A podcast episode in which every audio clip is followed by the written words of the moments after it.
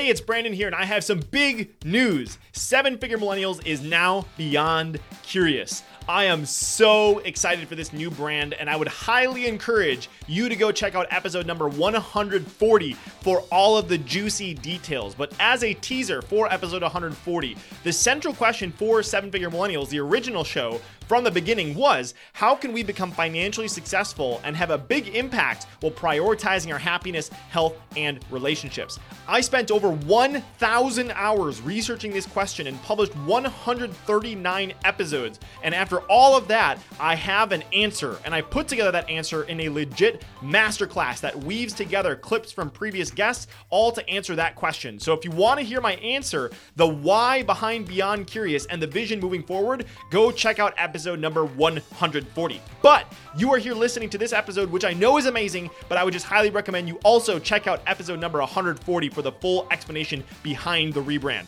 All right, here's your episode.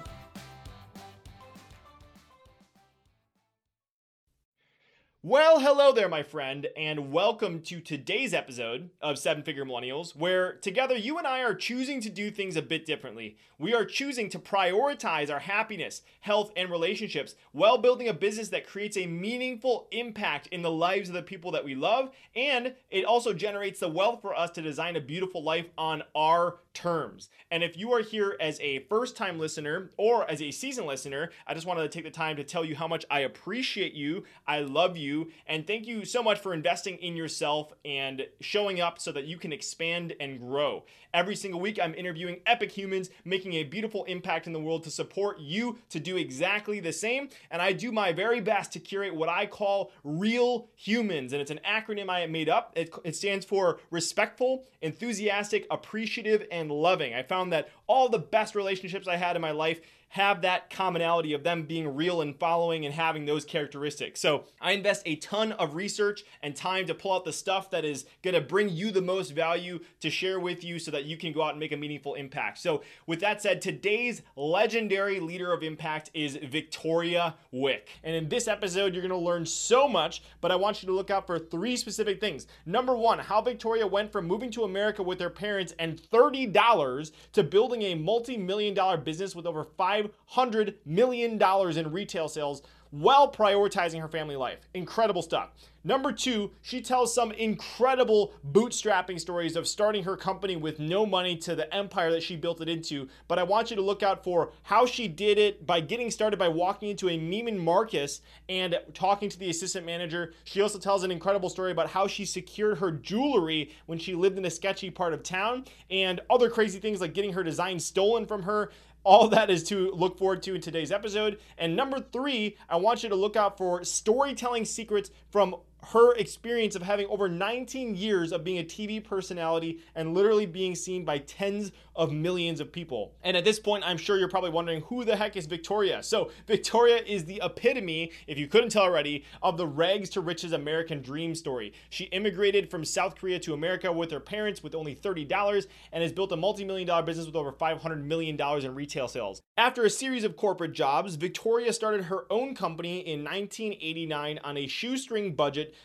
to spend more time with her family. She built her successful business by following her passion for jewelry without sacrificing her family life. She's worked with a variety of retailers worldwide, ranging from major department stores to duty free shops, as well as internet and TV retailers. For the last 23 years, 19 years on HSN and 4 years on Shop HQ, Victoria has been sharing her jewelry designs with millions of viewers during her monthly shows. Throughout her career, she's had to invent ways to have her products consistently outperform her competition and thrive. She's the author of the upcoming book Million Dollar Passion and also the author of the science fiction novel Shattered Sky, scheduled to be released in 2022. And Victoria is also the host of the popular podcast Million Dollar Passion, a show dedicated to helping others turn their passion into profits. I had a blast spending some time with Victoria. She is an incredible human being, very generous with her time, and a fountain of knowledge and somebody that has gone through some crazy things in her life and is here because she cares and because she loves serving and sharing her hard fought wisdom with incredible people just like you. So, with all that said, please enjoy this incredible conversation with my new friend, Victoria Wieck.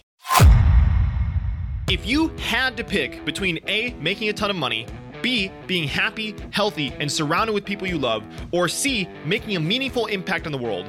Which would you choose? The good news is that today we don't have to choose. So the question is how can entrepreneurs like you and me, who have a vision for our lives and aren't willing to settle for anything less, how can we become financially successful and have a big impact while prioritizing our happiness, health, and relationships? You and I are on a mission to find out, and we have an incredible journey ahead of us. My name is Brandon Fong, and welcome to the Seven Figure Millennials Podcast. Victoria, welcome to the show. Beyond excited to have you here today. This is going to be an absolute blast. So excited to be here, and thanks for inviting me to your show. Of course. Well, Victoria, as people have heard from your bio, they got a, a, little bit of a taste of your incredible story and where you came from. And I thought we would zoom in on one particular era of your story. And that is an age that I think you were going through lots of really interesting things in your life. And that was the age of 13. So I would love for you to talk a little bit about your your experience, what was going on in your life at around 13, what your school situation was like. Kind of give us some context and paint the picture for us. Yeah, so my parents, I came from South Korea. I was brought here by my parents. Uh, they believe that um, they had four girls and, and, a, and a boy. And uh, they believe that for their girls, it would be better for them to have a, much more opportunities in America as opposed to South Korea at the time. And it is still like that today a little bit. You know, the cult- culturally, they prized boys and, you know, girls were not as well I guess, regarded or wanted or you know, whatever. The girls' uh, opportunities were limited. So they brought us here. And when we get, got here, at the time, politically, Korea was run by a dictator. They, you know, could do whatever they want. And they didn't like the fact that we were going to leave the country with some money. So everything got frozen. And so we started our lives here as $30 in our, to our name, no family, friends, or connection whatsoever. We had no financial resources we didn't speak one word of English. So at age 13, I was the oldest of the five. I had to help help my parents raise the rest of the siblings. And my, I took my brother to the youngest child to nursery school every day, dropped them off on the bus. so, you know, I don't want to get, get into all the details, but that was what was going on. And as you can imagine, it was pretty depressing. I went through times of, you know, uh, self doubt, doubting really my whole world, you know, upside down. And it just took a lot just to, you know, focus and figure out what it is that I could do to improve the situation that I have at hand. Because it mm. was clear that, you know, the system, my parents, no one could really help me. So, yeah, yeah. that's incredible. I want to zoom in on your school experience because from from another interview i heard you give you didn't end up in the best school so i can only imagine like a 13 year old not speaking the language and you get put in the environment that you get put in. So can we talk about like your first few days of school, what that was like as somebody that didn't speak English and the particular school you're at, what were what were go- what was going on there? yeah, so I ended up going to school in East Los Angeles, East LA, which is you know kind of like near South Central. So it's one of the most dangerous areas. Still is today. I mean, that things have not changed much. My school, even at that time, it was fenced in, and we had lots of violence. You know, there were police cars almost every afternoon. My parents, my sister and I, we had to walk to school in that environment. You know, the neighborhood was not that safe. But, you know, we were scared, really scared, but kept to ourselves. And, you know, I kept thinking to myself, I could not have been put on earth just to suffer and die like like this you know so it, it, in a way it was depressing but it was also motivation for me to do the best i can to get out of there get out of that environment that's beautiful. And I know that one of the first steps you obviously had to take was learning English. So you have this really cool story of your dad and kind of how you guys worked together to te- teach English. So uh, talk about some of your first steps on how you ended up learning English. Yeah, so back then we didn't have English as second language classes or anything. I mean, this we're going back to 1970s. So my dad uh, himself, he himself didn't speak English either. So he had a he had gotten an English to English dictionary. He had brought with him Korean to English, English to Korean, but he bought himself an English to English dictionary which he didn't really want to use. You know, he couldn't. You look up an English to English, like if you were to pick up Arabic to Arabic language, you wouldn't have any clue what to do. Right? Zero idea what was going on. So, so, he picked it up and he basically would circle any word that was less that you know fewer than five you know uh, characters. And so basically, he would go through, you know, A, he would do like five of this. He went through all the way through Z. So every day I wrote them down. And when I look up a word, there would be like five other words that I didn't understand what they were in the definition section of it. So I went ahead and did it because that's the only thing I could do. I couldn't drive. I didn't have a job. I still had, you know, the younger kids at home, did all that. And interesting story. I'm going to wrap myself back to this at the end of this interview is that it took me a while to like learn just a few words at, at, all at school.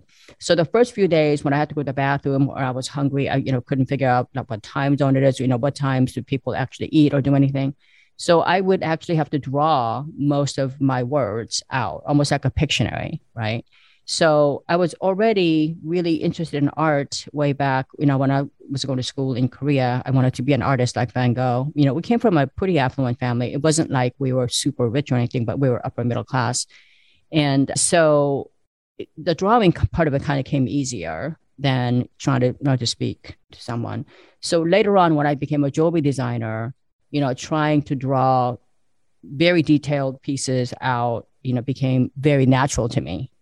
So instead of speaking, it was easier to draw things out. Like instead of talking to a manufacturer and saying, you know, I really want a small stone here, or I want a look that's this, I was able to draw that out pretty quickly. So I got a lot of practice it's interesting when you don't speak any language and you have to draw everything out and you force yourself to do that, how advanced you can get pretty quickly because it becomes a pretty necessity instead of, you know, something you do for fun or something you do when you have time.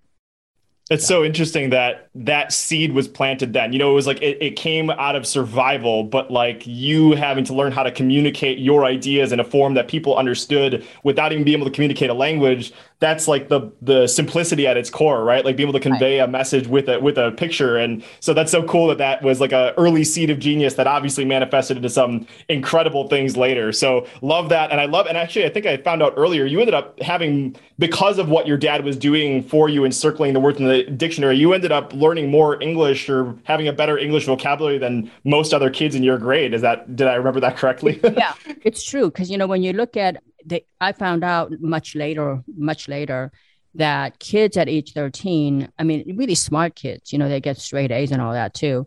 You know, they really, their world revolves around, you know, t- 2,000 to 2,500 words. That's their total vocabulary in America. So if you look at, I was going through about 200 words a day.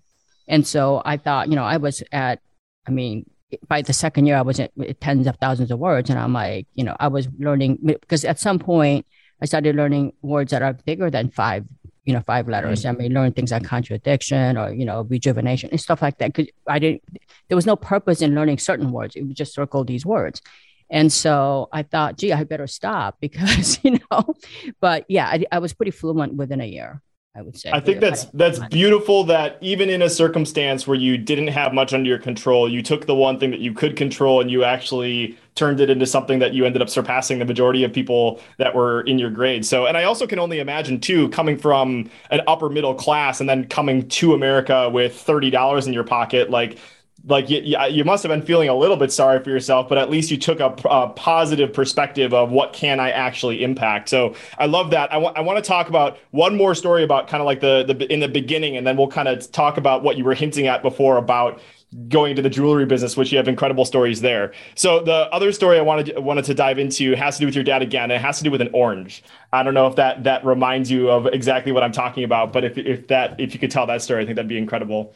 Yeah. So, you know, we, first of all, we, in my mind, you know, we, in my mind, as when I was growing up, like right by the beach, you know, days are slower there. We lived on a, a very small little island. And, you know, as a kid, you you feel like you have everything. You know, I had a mom, I had my dad. You know, they didn't seem to be gone all the time. You know, my dad worked, but my mom was a stay-at-home mom. We had a couple of people helping. You know, somebody who cooked for us because we had five kids there, and a lady that cleaned our home. We had a driver. So, you know, that was very much a culture at the time. People who are somewhat affluent had all these things. You know, today that's not the case. Today it takes a lot of money to have all that. But at the time, we had all that. We came here we didn't have any money. So this was before the world become became so globalized. So we I never actually had an orange before. you know, didn't, they didn't grow that in South Korea. I mean, now you can buy oranges everywhere. But so when we came here, we wanted to have it. Like it was like, oh my God, like we've had tangerines and other things like that that was pretty sour, you know, when we were back home. But Here it was like what we wanted to have it. My dad brought home one single orange and, you know, he cut them in eight sections because that, that's even numbers. There were seven of us in the family. So, you know, we each got a section pretty much, a small section.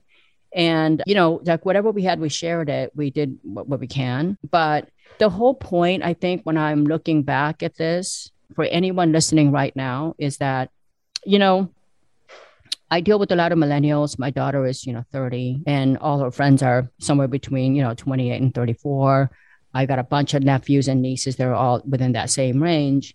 And, you know, I, it'd be pretty easy today to feel like the American dream is, you know, moving farther and farther away from you.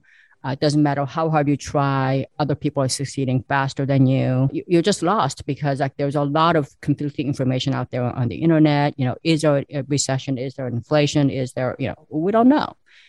But I think what you really have have to do, uh, looking back on my own experience, is that you just have to figure out what are your strengths and what can you do today that you know instead of like cutting out all the noise just cut out all the noise instead of listening to all these experts because you're your own expert right? You know what you can do. You know what you want to do. You know how you want to live your life. And you know the demands that you have. Like i i've always had demands of having to take care of my parents my you know my siblings. I'm still the oldest. And just before we went on air we were just talking about having to take care of my mom. And then you know my husband's the oldest in his family. So his mother passed away last year at age 100 and uh, she was like a couple of weeks away from 101 so wow. you you know what you're you know what you need to do. So you understand how much time you have what kind of life you want to live. And for me in that picture in that scenario when i landed here i realized or i thought that the american dream was definitely not attainable for me at all. Okay? There was my dad used to tell us you know america is just it's a, it's basically a paradise and all you need is an opportunity. You could you can succeed you know if you want to all that. And i, I used to think he was crazy after one year of you know being here. But you know i still believe that i could do something to improve my life. It's not like it's all or nothing.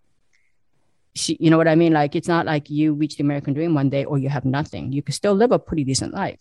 So I thought as long as I was never going to be rich, I was never going to attain my American dream, I was never going to be you know, anybody famous or anything, I might as well just enjoy my life. I might as well really enjoy the life I'm living. So at that point, I had all these, you know, sort of like non negotiables of my life. I didn't want to work more than so many hours a day. I didn't want to work certain hours of the day. I didn't want to risk, you know, I didn't want to go and ask my parents for money to start my business. I mean, all these things became non negotiable. And when you figure out clearly how you want to live your life, you actually can live that life. And in my case, I would say I did more than achieve my American dream many times over in in every facet, you know, meaning the amount of time. Just in fact, when we started our our talk, you're the only this is the only podcast I I'm doing for the months of July and August because usually we take the whole month of July and August off know, I've done that since I started my business. My kids were in school at that time. So every year we would take the summers off and it was just that's one of those things that are non-negotiable. That is so cool. Well, first of all, I, I am honored to have you during during that sacred time. So I didn't even know that, and it's also cool that you built you have those non-negotiables you have those rocks that you know need to be in your calendar and th- that you built around that. And i think that's so important to determine ahead of time is like what are those rocks? What are those i need to take june and or july and august off with my family the components of what success means for you. So i love all that. And i love how you started to masterfully transition into some of the ways that you were you alluded to knowing yourself and knowing your passions and be able to monetize your passion which is i know is absolutely at the core of what you do and what you're passionate about teaching other people to do. So let's start diving into how you've been able to take your passion, identify it, and build and eventually do over 500 million dollars in retail sales leveraging it, which is absolutely incredible. But let's, I mean, let's let's bridge the gap between where what we were just talking about and where you started. And I thought that maybe a good place to dive into the early days of your retail sales is uh, walking foot or stepping foot into Neiman Marcus. So talk a little bit about how you went from not even having an I like not like not having money, not being able to start anything in, in jewelry to actually getting those first few sales. And what did you do to actually make that happen? Yeah. So basically, I, I want to step back a little bit. So, sure. what happened was, and I'm sure you've heard this before, you know, many times over, in Asian families, I, am not even sure that's just the Asian thing. It could be on all, you know, a lot of immigrant families. I was told that the the fastest way for you to achieve your American dream is to get hyper educated, get this, you know, degrees from elite colleges, and you climb the corporate ladder and you know you could have you could or the other option is to become a doctor lawyer you know or cpa and this is how you get your job security and this is how you're going to find your freedom financial freedom. I i did everything i was supposed to do and i thought at the time it was kind of odd because my parents brought me here so i could be whatever i wanted to be and then they're telling me you know i have to do this. what I wanted to do really was to become an artist and or a writer because i saw my world through books. You know, i'm a real avid reader and but I did, you know, what they told me to do, and I went and got my degrees at UCLA and USC, you know, and I I, I was a great student. I, I did everything I was supposed to do, and I did get. I was working, you know, at a decent company, getting pretty good money. What I didn't realize was at that time I was miserable. You know, I was working, I would say about 12 hours a day, not because my boss demanded it, but I worked about 90 minutes from my work. Okay. I lived in 90 minutes from my work. It was a 90 minute commute. And in LA, if you don't leave at like 6:30 and you leave at seven, you don't get there till nine. So mm-hmm. basically I needed to leave early and I was always the first person there. And I always left after the traffic died. So I didn't, you know, I basically went to work about 6:30, started driving, so I took the Santa Monica freeway. I was on the streets, then the 10 freeway, then the 405 to the 101 to 134, and then I had to get off. I mean, it was just a lot of freeways, you know. Mm-hmm. And those are the, those are probably the busiest freeways, like four busiest freeways in the world, and I had to take all of them. So, and then you know, I was miserable because I was working just crazy number of hours, and I was in meetings forever and i didn't have a lot of freedom. You know my boss would tell me you know we're doing this today instead of you know what i thought it was more appropriate because i didn't really have status. So and then when i got promoted and i earned myself you know a promotion after promotion it came with more hours you know? So i was working on weekends at home and i thought you know what? I don't have any economic freedom any emotional freedom for one thing.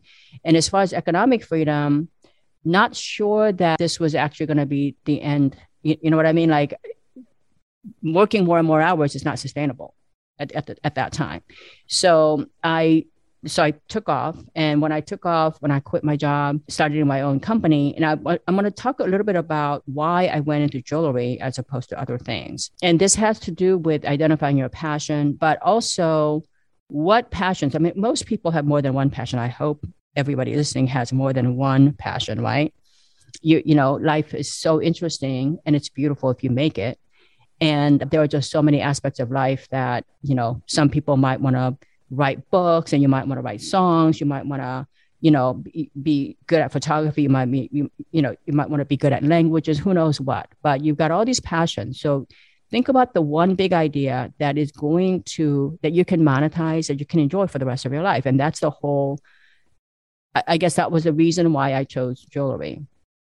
Now, when I chose my, you know, I thought, when I looked at, so I was one of the first generations of women, first generation of women that went to work outside the home. And, you know, we, we had titles like, in fact, I was director of marketing for a company. You know, we weren't like receptionists and secretaries anymore as a, as a generation of women.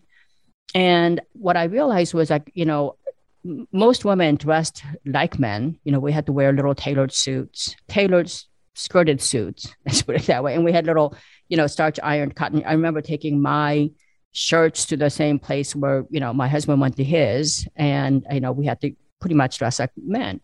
And there was no way you could identify one woman versus any other woman, just like a lot of men who, who you know, today uh, dress to in a corporate environment. So I thought, you know what, like back home, I remember my grandmother had a box of jewelry and it was they weren't expensive, but they had there were interesting designs and they had a story behind every piece. Like you know, in Asia, like when you get married, the husband's family would you know give grant you a box of jewelry that's kind of your inheritance. Typically, it's done in twenty four karat gold.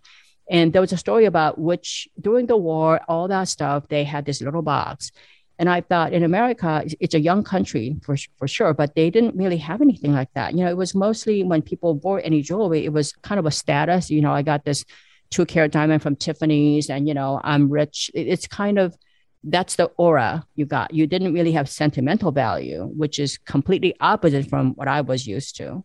So I thought, you know what? Human beings are human beings. There's no way that there was no demand for this demand for beautiful elegant jewelry that didn't have to cost a fortune that you could have with you a piece of you know a, a symbolism of something so I thought, you know, I can. I worked the, the last company I worked for was a jewelry company, and I kept asking my boss the same thing. You know, there is really a market for. Do you remember? You probably are too young to remember, but there there used to have like things like number one mom, and you know, best friends or things like that. You know, that, that would call them talking charms, but it was before the talking charms. I was working with this company, and I thought, you know, there's there's a real market for this, and uh, nobody wanted to listen to me. So I thought, you know what, I'm just gonna go do it and see. You know, so I did it, but the problem is when I started my company, I had no money. Jewelry samples cost money.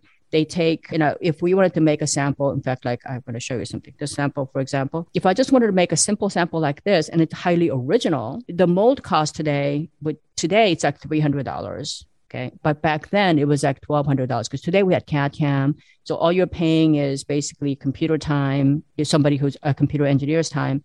And uh, you print out the model and the price of gold and wh- whatever this is is all that's costing.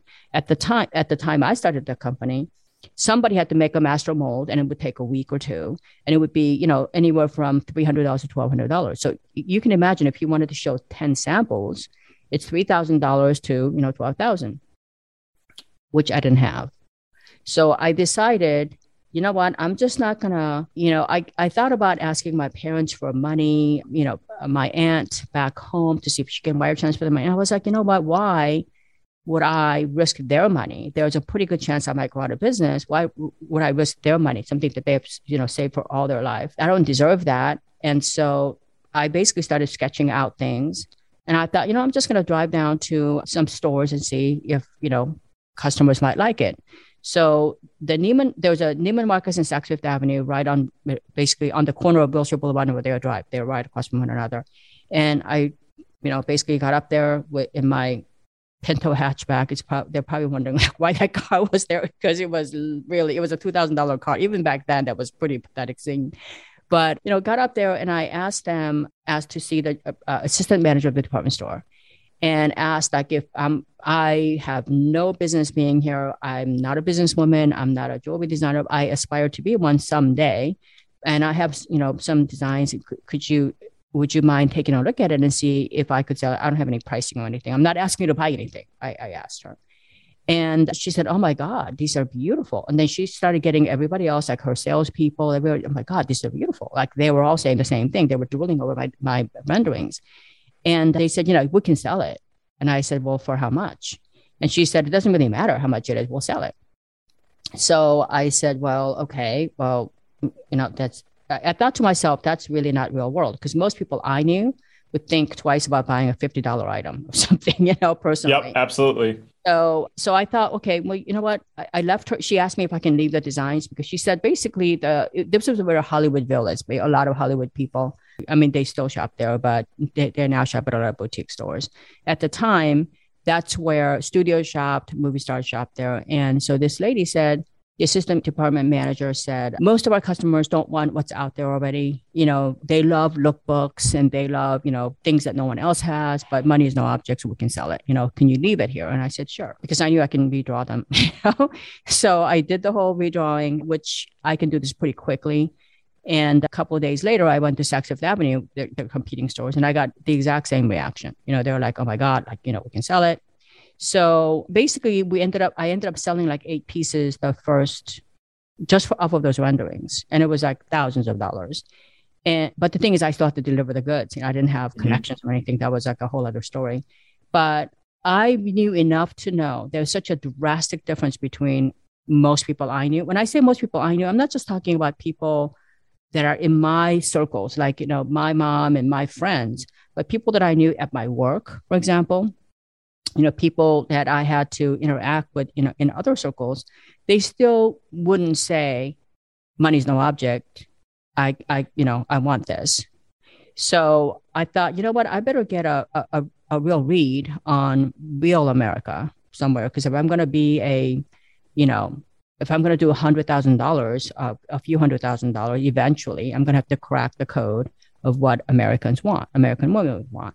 So then I went to, you know, Bullock's, Robinsons. They, these, these are all, you know, they're now like the Macy's and, you know, other stores. At the time we had those, that's what they were called. Eventually I went to all the department stores and other stores around me. And I, the only thing that was really hard about that is at that time, I was a very shy person, pretty shy just naturally, you know, because I didn't have a whole lot of friends growing up. I pretty much had to take, you know, I had no time to have any friends when I was young, as you remember, you know, when I was 13, I had to take care of my four other siblings, you know, under me. And so I had no time, you know, no time for anybody. So I didn't have a lot of socialization skills. So just walk up to a store and asking, you know, who's the manager, who's the assistant manager, and you know, having this dialogue was the hardest part for me. Like it was really hard to kind and I wasn't confident that my drawings actually were anything special, really. And I thought, I just thought, you know, any moment somebody's going to tell me, get out of here, like, what the hell are you doing here, you know, kind of thing. But I, kind of overcame those fears because I had no money. It was the only way I was going to be able to, you know, get a read and figure out if it's something that that's sustainable. So I went ahead and did that, and I realized there were about eight designs that I felt like I could sell anywhere. You know, that wasn't really outlandishly beautiful, but it was much more mass, you know, appeal. And then I had to figure out, okay, now I, I figured out that there is demand for this. So how do I now know that I actually really have a business? Who's going to buy it from me? And how much of this do I need to sell? So, and you know, how soon do I need to sell it so I can start to, you know, figure out if, I, if it's sustainable. So I, you know, I set my goals at that time. If I could just make $2,000 a month, which was a lot less than what I used to make in a corporate job. But if I could work only 20 hours a week doing that, it'd be worth it because I wanted to be a full time mom. You know, what happened was one thing that I forgot to tell you earlier is that when um, my early days in America, I realized at that time, you know, I had pretty much unlimited time with my mom when I lived in Korea. Came here and then I I became kind of an orphan. My parents went to work right away. They each worked two jobs Monday through Sunday, pretty much. I rarely saw them. So I thought to myself, you know what? When I was making decent money, you know, and I had some means and I kept thinking I could climb the corporate ladder and I was very good at my job as well. I thought, you know, I'm going to end up having to hire nannies to take care of my children. And that was definitely not negotiable because I never, that's the thing I really hated the most about my life at that time. So, so I was willing to work on a lot less money, but if I can make $2,000 a month, I would give up the dream of ever owning a home, ever buying new cars. Um, I wanted my children, you know, I wanted to be a present mom. So I thought that would be what I was willing to do. So, you know, then I thought, well, how do I make the $2,000 a month? So I figured out, you know, at that time, they had all these rules about if you do direct mail and the postage was like nine cents. If you do direct mail, it's, you know, you get like 10% response rate and then of the 10% that respond to you, you're going to close about 4% of that, right? So then I did the math and I thought, you know, I could, I'm going to make sure that I really, instead of just, I didn't have money to buy mailing list either. So I went downstairs on Ventura Boulevard. There's all these travel agencies out there. And I used to just sit there and, you know, told them I'll answer phones for you, but, you know, I want to be able to use your, use your book because they had like hotels, gift shops, and, you know, the uh, duty free store managers, all that stuff. So I basically wrote 50 letters a day, every day. And it had to be typed like IBM Selectric typed because we didn't have, but you know, I was able to do that 20 hours a week. And believe me, in 20 hours a week, you can get a lot done. And so I did it. And I realized at that point, okay, well, what happens if somebody calls me at, you know, noon on Wednesday and those are the hours I'm not working because, you know, I got, you know, my kids there. Or what happens if somebody calls me at four o'clock in the afternoon because, you know, I'm cooking dinner? Am I going to not answer the phone? So I thought, you know, that idea of working certain days of, of the week, nine to five, and I'm slicing out how many hours a week I'm going to work, didn't work for me at that time. So, you know, I realized, okay, well, you know, this isn't going to work. So do I cave and work like crazy hours like other people do? Or do I figure out a way to, is this a non negotiable too? And it really was a non negotiable. So, you know, I, I, uh, there was about a couple of months I started thinking about, okay, you know, what do I do now? You know, do I go back to work like a part time job at that point? Or do I continue to keep this dream alive? And one day I woke up and I, I realized, you know what? It was like six o'clock in the morning. And I realized there has to be some place on, on earth where it's like daytime. And I figured out there's about 50 countries in Europe that it was like midday, somewhere between like, you know, noon to three o'clock in the afternoon for them. And I thought, you know what? This is a great idea because, you know, instead of sending them letters, I can fax them. And when I fax them, you know, fax, I think AT&T, PacBell, you know, these companies, we didn't have internet back then. So when you fax them, it's like today's FedEx packages it would come, you know, whenever you fax something, somebody would actually bring it to your desk because it didn't come in a letter, right? Faxes came in like, so important people had faxes, they sent faxes. I did it because it was cheaper than making a phone call or, or a, a postage stamp internationally. So I ended up opening to London, Galeries Lafayette in France, you know, and then I ended up opening Neiman Marcus here. So I basically ended up having a global business. But the only the only thing that I had to do was start to work at six o'clock in the morning, you know, every day. So I worked basically six to eight when, you know, before my kids had to, I had to drop my kids off at school.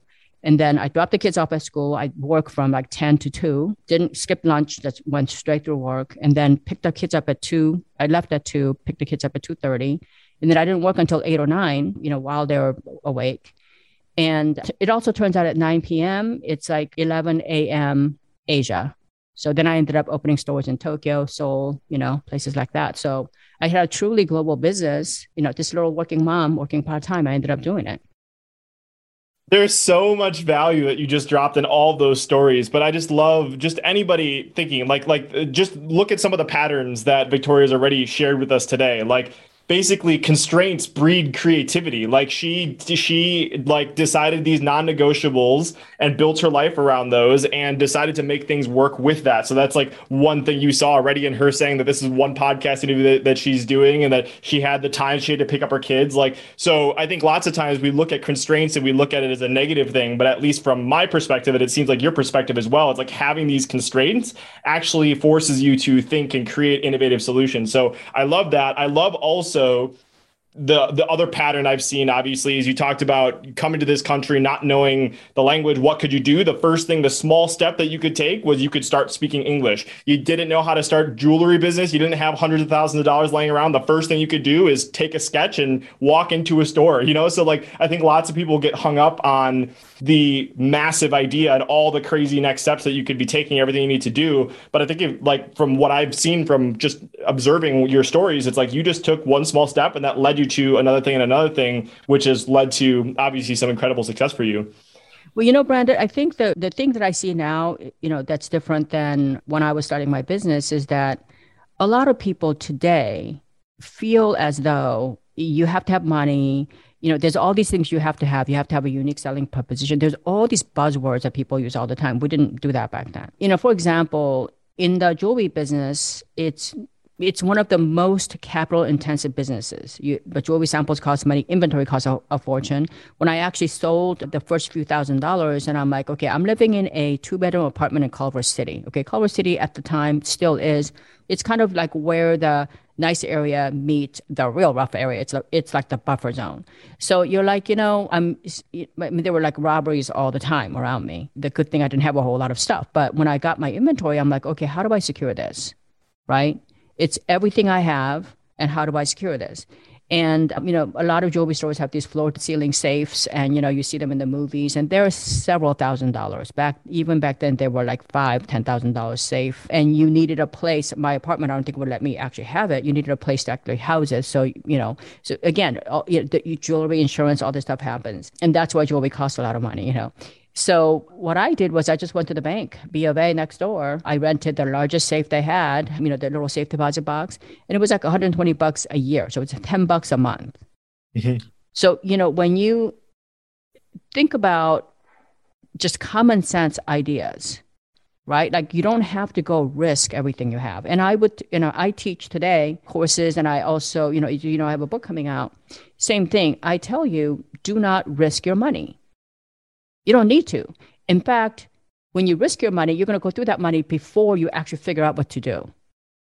it's the truth. A lot of people like, you know, I did this and I did that, and, I, and none of those things work. But had I do I if I had to do it over again, I would do blah blah blah blah because you were going to go through the money. Because the you know when you have all these options, you try all these things without really thinking the consequences. But when you have no option, you really have to think about you know every little detail and the impact that your decisions will have. So. Mm-hmm. I would say that, you know, don't let anything stop you. And if you have a great idea and you have your heart in it and you really are intentional about every action you take, you really can succeed. And when I say succeed, I'm just going to define this. Um, for me, success isn't about money or fame. I got plenty of money at the end, but that really wasn't the goal the goal was to spend more time with my children. Yeah. Goal was to to really mold them and be a great example. And I got to do that, built my business on a part-time basis, and I still ended up doing more than most people have. Yeah, love that. And you mentioned your new book coming out, Million Dollar Passion. I would, before we even get to the end, I'll highly recommend everybody go check out victoriawieck.com. That's V I C T O R I A. W-I-E-C-K.com. You can get on the pre-release list. And Maybe at the time this comes out, this will be available, but go check that out because I have so much enjoyed going through Victoria's content. And uh, if you've, if like all these seeds of great stories, these have been neatly packaged into some beautiful lessons that can help support you on your journey. So I love that. Victoria, there's, there's one other thing I want to talk about before we get into, before we hit recording, we were talking about storytelling you know and like you you're on air and every minute is worth six thousand dollars. You're being seen by millions of people. So I, w- I would love to talk about that. But before we get there there's one other thing that i didn't want to miss. And it's kind of i would assume somewhere on this part of the journey that we were talking about there was another podcast i was listening to that you interviewed you talked about like a, a, a mistake that you've made in the past is that you're very trusting of people. And and and we had talked about this earlier. Yeah we talked about this earlier about partnerships and how i, I had a partnership that has gone south. So i'd love to hear your perspective on this but i'd also love to hear for you to share the story behind it. I heard you share a story about when you were first trying to get samples you would talk to a bunch of different people and one person picked up your samples and did something with it. Would love for you to kind of share that story and how you recovered from it. yeah, it still happens today, believe it or not. So, you know, when I first got my samples, you know, I, I actually talked to a lot of manufacturers and they all said, you know, how many pieces, how much can you sell if I make these samples for you? Now, mind you, they're charging me for these samples. So, I mean, you know, I don't know why that's even relevant, but you know what I mean? Like if I'm paying a thousand dollars for a sample, they just make the sample but you know they would ask me how many how many can you sell? And you know uh, the other thing is like i've always been very honest. I have never changed that part. I, I refuse to become a different person to be successful. So i'm always honest. And you know when i would talk to like the buyer of harrods london or something and i find out that galeries lafayette didn't do all that well with that very similar design i would you know she and she wants to order big and i would say you know what? I'm just going to let you know that you know i hadn't been all that successful with it with another department store, are you sure you want to buy that much of this particular thing? Because I want to make sure that, you know, if you're going to spend the money, you want to go with the sure shots kind of. So they always respected me. So what happened was when I, some of my manufacturers, you know, a few of them said, you know, uh, they took a look at me and they realized the only thing they're going to get was the sample, meaning that I told them I didn't have a lot of money. So what happens if she gets an order from Neiman's or Saks or any department store she's not going to have the money to float that inventory. So they basically gave it to some of the top, you know, the bigger companies that are already in the door. And, you know, as luck would have it, my buyer at that time, she and I were supposed, you know, she really liked me as a person. And, you know, she had a lot of empathy for me, you know, for trying as hard as I can. And, you know, a lot of the women that I had two kinds of w- women, a lot of female buyers. Some of them hated me because I was living the life that they wanted to live you know, I spent a lot, a lot of time with my kids, you know, and I had all these days that I couldn't, you know, I, I, would take a day extra to, you know, answer their call. They hated that fact that I actually lived a life that they were dreaming of. They, they were envious of me, but they didn't want to let me know that. So they gave me a hard time when in fact they had the same choices, right? And then there were other group of women that really respected me for doing what I did. And so they gave me a, you know, a, a little bit of a break. So this buyer said, you know, you know, she she called me and said, you know, there's a booth over there that has all these all the things that you were showing me in real samples. So some of these, you know, samples went to competitors of mine eventually, and I was like, okay, you know, you learn your lesson. So now, even today, when I do, you know, sample making, I actually do them modularly. So you know, I'll do like the top part, factory A, you know, so it, it will be mm-hmm. all assembled differently, so that you know there's a little. And I also try to build in extreme barriers to entry with the design the things that they can't you know i try to specialize in things that you know even if you have the mold it's really hard for them to execute so you know i, I became better you know instead of yeah i just keep i can I can only imagine how that felt like the sinking feeling in your stomach when you're getting oh. started. These are your brilliant ideas, and you show up at a trade show or you hear about your designs just being taken right from you. Like that must have been so hard. But it's awful. And you know even like today most of the things on etsy amazon ebay claiming that i designed it. I would never have put my name on those. There, there are like 70 80000 people that are actually making a living off of just you know because in the jewelry industry my name is worth something. But going back to basically being trusting of people you know I go through that and and you know I've done a lot of just some things that really hurt me. You know, I, I've helped some people that should be really grateful. You know, I had a person that I'm not going to say which one. I had a model on HSN. She wasn't my model, but the company would, you know, put her on my show. And I noticed that, you know, one day she was really having a hard time and, you know, she, it looked like she had been crying or something. She wasn't uh, herself. And I asked her, is anything okay? You know, everything okay with you? And, you know, she just said like, you know, my mother got diagnosed with leukemia, you know, and she just was just really like upset about it. And I said to her, you know what, you need to, you know, but I don't have any money, you know, and blah, blah, blah. So I basically ended up sponsoring her, you know, really encouraging her to go back to college because you're not going to, you can't be a model when you're 40 years old and you're already almost there. And while you have this time where you have to care for other family members, you could go to school like three, four hours, you know, a day. And, you know, four years go by, goes by really fast and she didn't have a whole lot of money. I went ahead and you know helped her, and I offered. I told her like, if you can't find financing, I'll I'll start a foundation, you know, for like returning, you know, moms going back to college or whatever. So she ended up actually going through college and all that, got a great job in broadcasting, and she acts like she doesn't know me anymore. You know, really.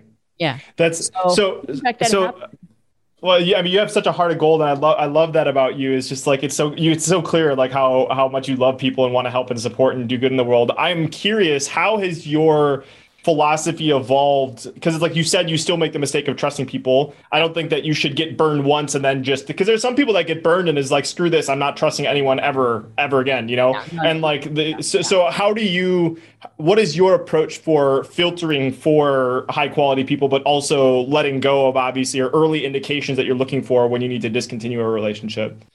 Well you know i always go I always say that you don't go into a relationship unless you can trust them, unless you can have dinner with them, you know? And what happens, Brandon, is that extreme circumstances, both good or bad, sort of amplify the person they were in the beginning.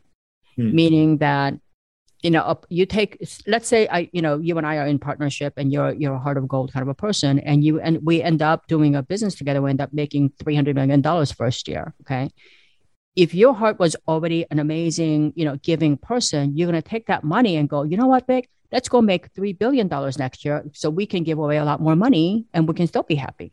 Okay. But some people might go 300 you know all of a sudden money buys you some fame money buys you a lot of means and you start being mean to people you start thinking oh these i don't want to hang around with these people anymore you know that you used to hang out with because you know they lower your status or something so some people will actually run away from the the people that kind of made you who you were, right?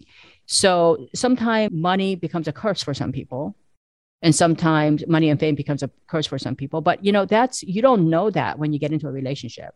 There are not there are some signs in some people, like there are some obvious signs, and you should definitely look for them. But you know, a lot of a lot of times you see little changes and it, the change happens over time and that's why why i told you earlier that all partnerships eventually end because That's my philosophy. And I've never seen a partnership end successfully. Even when they end successfully, the feelings are not like, oh, you know, we just had a great time. Because, you know, it's natural for human beings to think. So let's say you and I both, you know, start a business and we, you know, we did 50 50. And, you know, so, but let's say, you know, with the money, let's say we make a million dollars a first year, right? And you get the 500, I get the 500.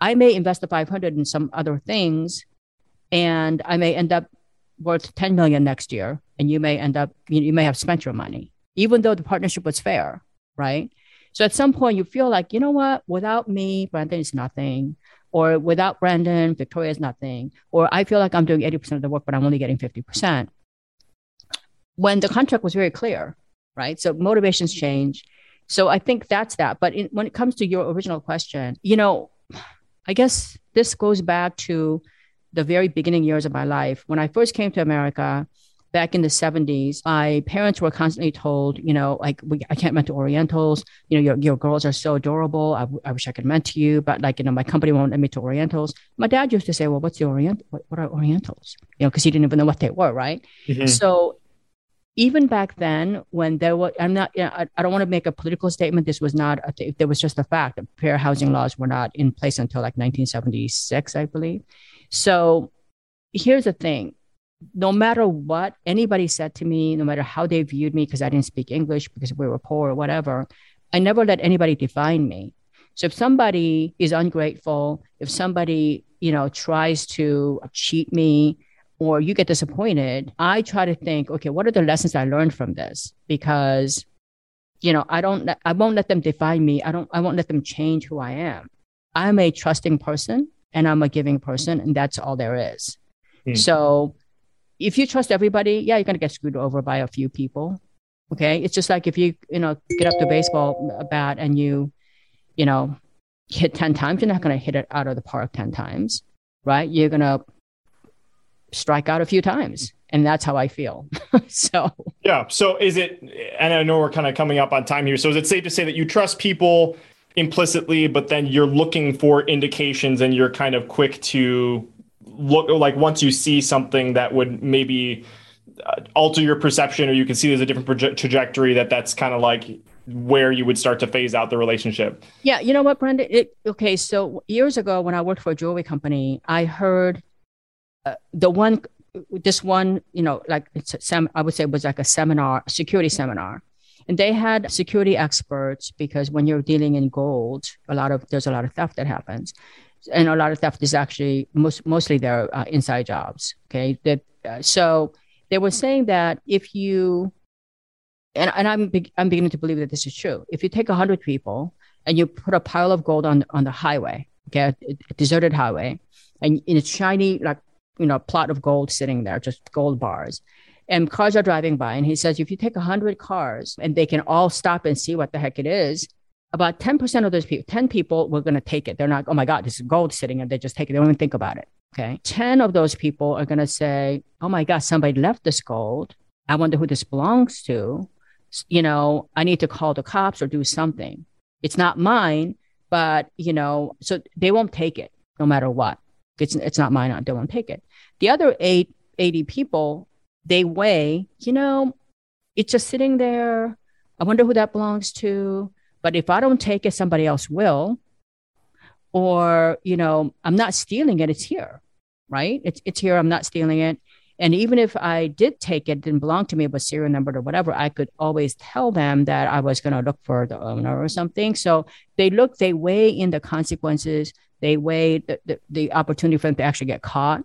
So it's up to you you know, to, to management to make sure that those opportunities don't don't exist for anybody. Okay, mm, the ten people that it takes, right? It's up to us. So for us, like you know, the point I'm trying to say is that if you're in a partnership with something, or if you are, you know, doing business with like a manufacturer, it's it's rare that they screw you over the first time.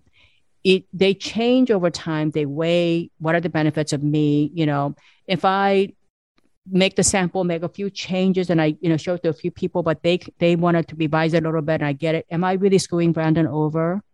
Is this really Brandon's original idea? They start to like justify themselves, right? Sure. So so what I did is I learned to when it comes to that, I'm not going to give anybody that opportunity anymore. So, uh, you know, I don't, it's not fair to them either. So now, like if I'm doing a flower ring, I'll do just the floral leaf on, you know, to manufacturer A who, who specializes in them. But usually when I'm doing a flower leaf, I would also do, it wouldn't just have a, a band on it. I would have other designs. So I basically would, and then I would have them set stones separately when it, when the pieces are, you know, put together. So you know, there's a lot. And then I would also protect it with copyrights, uh, patents, and trademarks. Now I have over 15,000 copyrights. So, you know, you got to do what you do, but you can't change as a person because that's a beautiful part of the journey of life is discovering these things. 100%. Well, uh, this has been so incredible listening to all your stories. I know we only had an hour here already over our time, so I'll totally leave it up to you, Victoria. I have a little bit of a buffer. We can either talk about the storytelling or we can start to wrap things up. I'll I'll give you the the route here, whatever works for you. Yeah, I'm just gonna do a little bit about the storytelling, and this sure. is really important. This is the the most important part of how I built my business. And it's and I'm not going to go into the whole big talk about the storytelling because that's a whole topic that's very complicated but here's the thing about storytelling everybody has a unique story. Okay. You're a unique person. There's no person, unless you're identical twin, there's no person that's exactly like you with the exact same experiences. So you all have a unique story. And I know you have an amazing story. And when you have this story, you got to learn how to tell that story. And when you tell that story, it needs to be told in the perspective of the person listening, not in your perspective. All right. So in my when I talk about my business and you know when you see my, me talking on air live, it's really all about them, all about other people. Okay, so in order for you to be really successful in anything you do as an entrepreneur, the only way you really succeed long term is if you if you invest in other people's success. I know it's a really hard concept, but it you got to learn to invest in other people's success before you can succeed. So, for example, if I sell to Harrods London, you know, hundred thousand dollars worth of stuff, and they love it, and I got my check already, and I'm going, you know, spending money, but they die with that item. Okay, they have to discount it like crazy because it doesn't sell. You think they're going to order from you again? Probably not. Right. But if I if I made sure that they sold through the hundred thousand dollars worth of stuff in the first four days, what are they going to do? They're going to come back and order $300,000 probably. They're like, more than have enough. They'll probably tell like six other people, you know, they don't actually compete with Galeries Lafayette, but they go to the same trade shows. They're going to say, you ought to try that Victoria chick. I mean, you know, they, they completely changed my business. So this is how you succeed. It's the only way you succeed. So when you, so when I talk about like, if I'm doing business to consumer, like when I'm on TV, I'm talking to the consumer instead of talking about, and I'm going to demonstrate this to you, instead of talking about me, me, me all the time. And, you know, and I say this because a lot of times entrepreneurs, even when you're talking about your bio, you don't really realize you are talking about me, me, me, because as entrepreneurs, we're always told, you know, you have to set up your expertise. You have to matter to people. They have to learn, to trust you. So how are they going to trust me if I'm a nobody? So I'm going to have to tell people how great I am or my accomplishments and so you start to basically, you know, for example, if you're selling like hardwood floors, and you you might say something like on your website, you might say, you know, welcome to, you know, Brandon's, you know, flooring. And you know, I'm the fourth generation, you know, flooring person. We've served this community, you know, for I don't know, 40 years. You know, my great grandfather invented this, and you know, I do this, and you know, we were just awarded blah blah. So I use the word we, we, we, we, I this whole time. Mm-hmm. Now, you told an amazing story. You might even say we immigrated from, you know, from wherever, you know, Sri Lanka or whatever it is. I'm just making this up, by the way. And uh, you might say, you know, we started with the first piece of wood my grandfather cut. You know, it's an amazing story, but you're still, and that's the kind of story people read it and they might go, you know, that's really interesting. They're really amazing, amazing people. But does it cause action necessarily? Not necessarily. But if you said something, if your website says something like, welcome to, you know, you might even start with your thing like, you know, are you sick and tired of all the confusing information you're finding on Google? about flooring? Are you confused about, you know, do you want straight answers? Do you want, you know, pricing you can count on? You, you might want to actually just listen to their pain point first. And then you say, you've come to, if you are, if you've been searching for just a perfect place for you and your family to raise your children safely in a beautiful home that doesn't have to cost a fortune, you've come to the right place. Mm-hmm. So we've used the word if you are looking for these three things, you know, you and your family to, you know, live in a safe environment, beautiful flooring that doesn't have to cost a fortune, you've come to the right place. Then you can talk about, let me show you how you can enjoy this life and you can talk about all the different options you might have, you know, benefits of flooring A, you know, I'm, I'm not a flooring person, but you can see the difference between now you can also talk about, you know, this reminds me of when my grandfather only had 50 bucks and had to chop his own wood.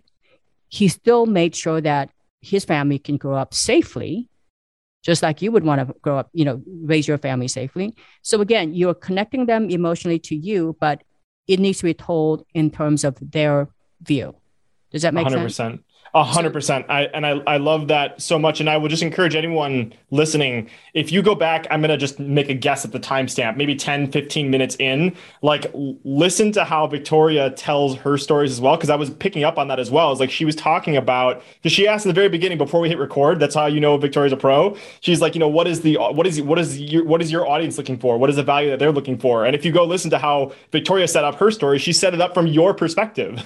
she set it up for like like what your parents are talking about like what, what's going on in your mind. And then even some of her stories, you know, she talked about, she even interlaced some themes of like she was thinking about reaching out to other people in her family to get money. Like those are all narratives that like may be in your head as an earlier entrepreneur or as a success, successful entrepreneur, whatever it is. Like she took the time to get to understand you and and perspe- framed the stories from that perspective. So I think that's super beautiful. And obviously, I would highly encourage anybody to go check out your podcast, Million Dollar Podcast, which I I or Million Dollar Hobby, sorry, which I've I had the honor of being on, which has been absolutely incredible. But go listen to how Victoria positions everybody that's been on the show because she's a pro at being on air and having like like I said earlier, six thousand dollars a minute, twenty five hundred dollars a minute. You got to make sure your stories are really really tight. So thank you so much for sharing that and your mastery in that. I think it's people would benefit a lot from going deeper with all the stuff that you have available.